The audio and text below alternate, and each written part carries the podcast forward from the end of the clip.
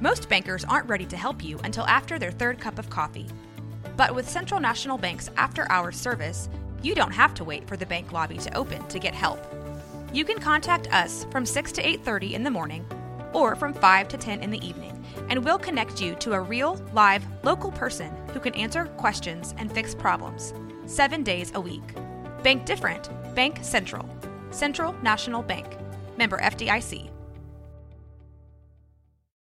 When you need mealtime inspiration, it's worth shopping Kroger, where you'll find over 30,000 mouthwatering choices that excite your inner foodie. And no matter what tasty choice you make, you'll enjoy our everyday low prices, plus extra ways to save, like digital coupons worth over $600 each week. You can also save up to $1 off per gallon at the pump with fuel points. More savings and more inspiring flavors make shopping Kroger worth it every time. Kroger, fresh for everyone. Fuel restrictions apply.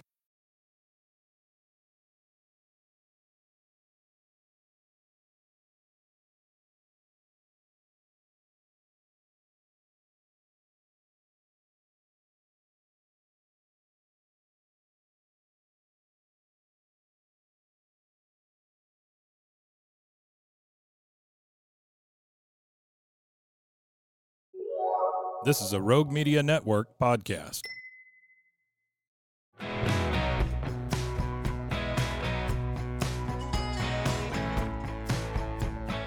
Well, good morning, everybody. It is a kind of rainy and cloudy day here in Waco, Texas. It is Monday, January 22nd, 2024.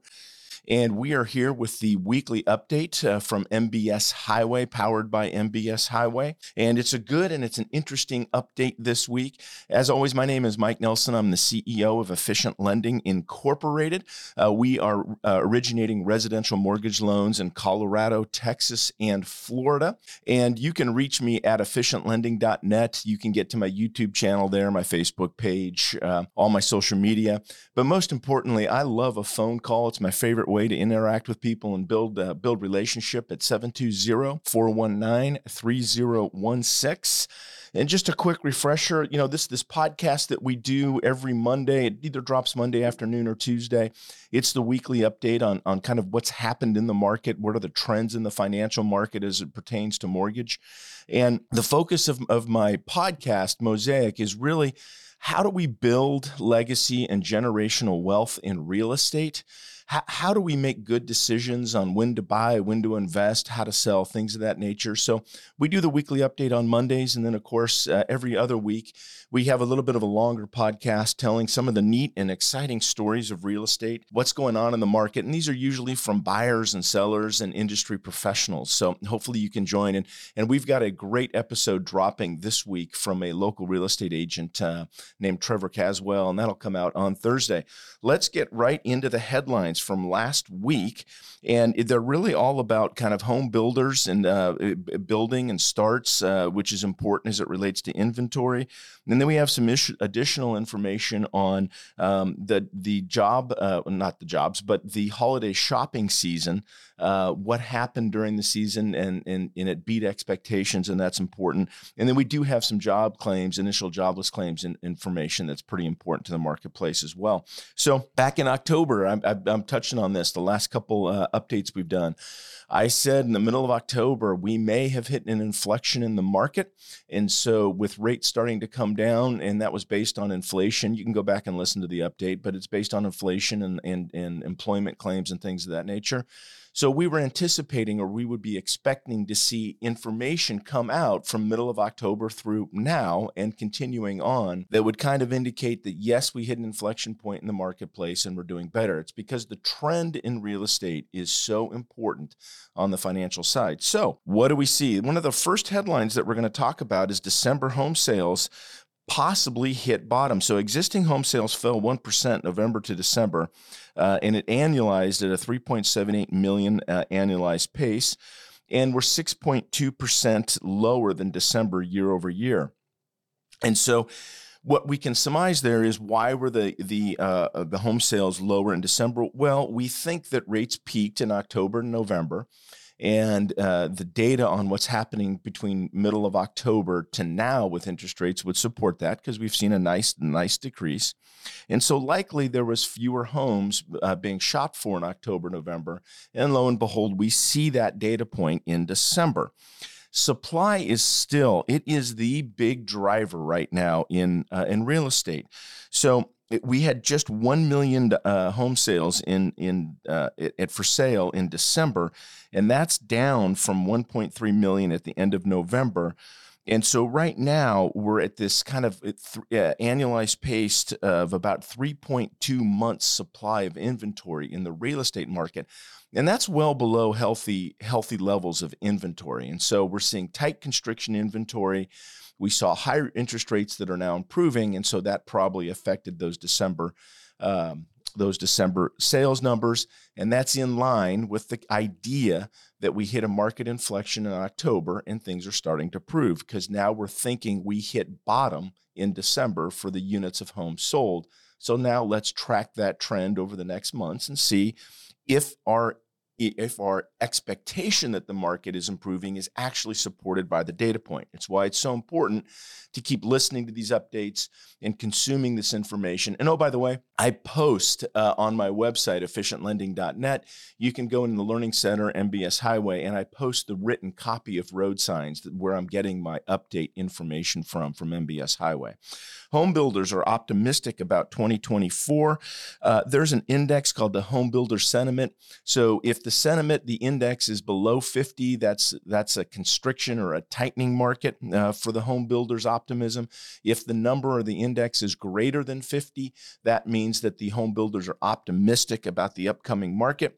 And right now it's at 44. So while that's still a constriction or a less than optimistic um, viewpoint, the trend is it's expanding toward that magic number of greater than 50. So that's another good data point. We want to watch home builder sentiment month over month. Let's see if it does, in fact, continue to, uh, to move toward 50 or even crest 50. Single family construction had a good showing. The starts, and this, this is why it's so important to get good information because if you're consuming information from a biased media standpoint, starts were actually down 4.3% month over month. But that's not the whole story they're actually up 7.6% year over year. And in and amongst the uh, single family construction numbers, permits were up 1.9% month over month, and they're up 6.1% year over year, which is the highest level in over a year. Hey, we still need more inventory but we're trending again in the right direction. Uh, right now, if you do the math, it looks like we will create, will form about 1.9 million, 2 million homes this year. The uh, single family construction starts is trending at 1.57 million units. So we're still below the amount of formation uh, building that we need to meet demand. The good of that is it's creating a stable price environment, an appreciating price environment. The bad of that trend is that it's just tough to find homes that people want to buy because inventory is so low. Here are a couple data points that uh, are interesting, kind of a corollary to the bright news that we were getting. It, it just depends. We have to watch this. The holiday shopping season was stronger than expected. Retail sales actually rose six tenths of a percent from November to December. That beat the forecast and was even stronger than November's gain of 0.3%. And those sales are up 5.6% when compared to December of 2022. I candidly don't know what to make of this information.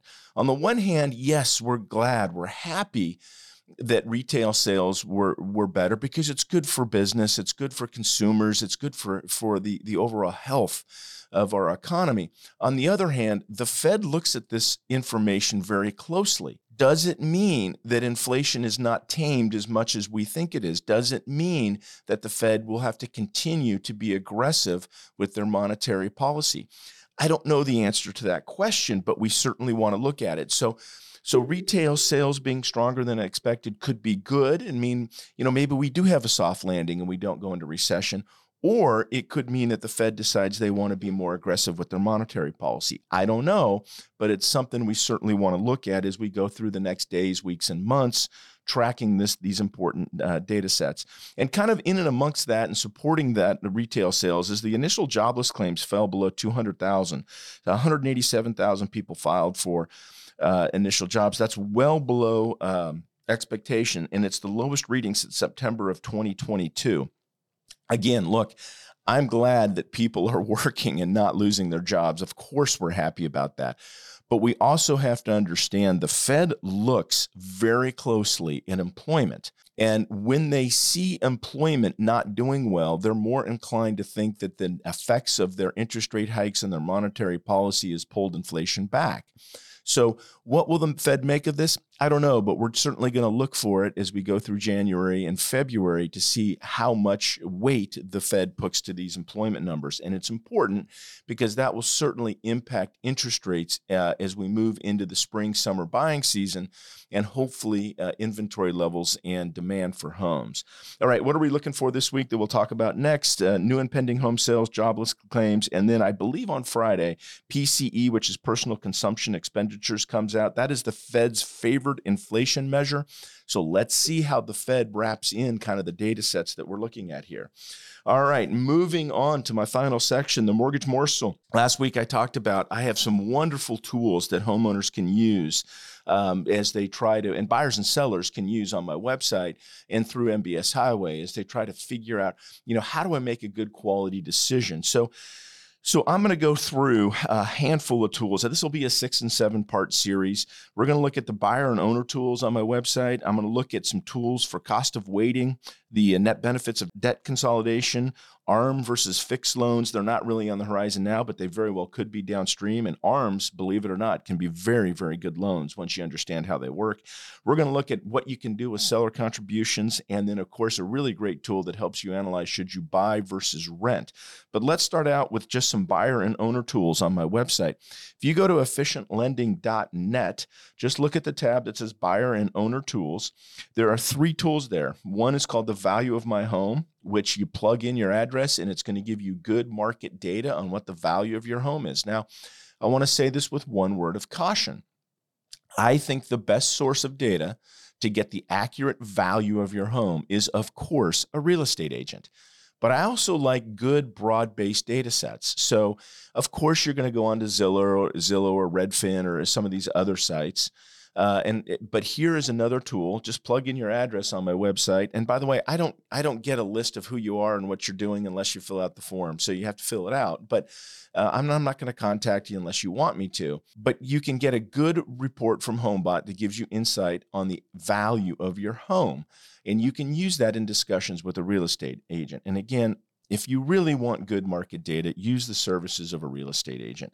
Uh, you can also get information on other home home markets. Where do I want to buy? You may be moving within state or out, out of state. A great tool. And then the third tool that I love can give you some ideas of the Airbnb short term rental pot- uh, potential of a home. So if you're an investor and you're thinking about Airbnb, you can use this tool to get some good market data on what the potential Airbnb rental value is of the home. All right, that is my update for this Monday, January 22nd. Thanks for checking out my content. As always, I love phone calls. Call me anytime at 720 419 3016. You can find me online. Uh, efficientlending.net is my website. Thanks again for checking out my contact. We've got a great uh, episode dropping this Thursday, and I'll be back here for the update next Monday. Have a great week, everyone. Thanks for joining us on Mosaic, the stories of real estate. And a big thank you, as always, to Rogue Media Network and their support of this podcast. They're so appreciated. My name is Mike Nelson. I'm the CEO of Efficient Lending Incorporated, a mortgage company located in Colorado, Texas, and Florida. You can reach us at YouTube at Efficient Lending or on Facebook at Efficient Lending. And of course, I always love a phone call at 720 419 3016. Email works as well at mike at efficientlending.net. Efficient Lending Incorporated, NMLS 1876539. And my individual NMLS number is 1314188. As always, thanks for listening to Mosaic, the stories of real estate, and we look forward to connecting with you again on a future episode.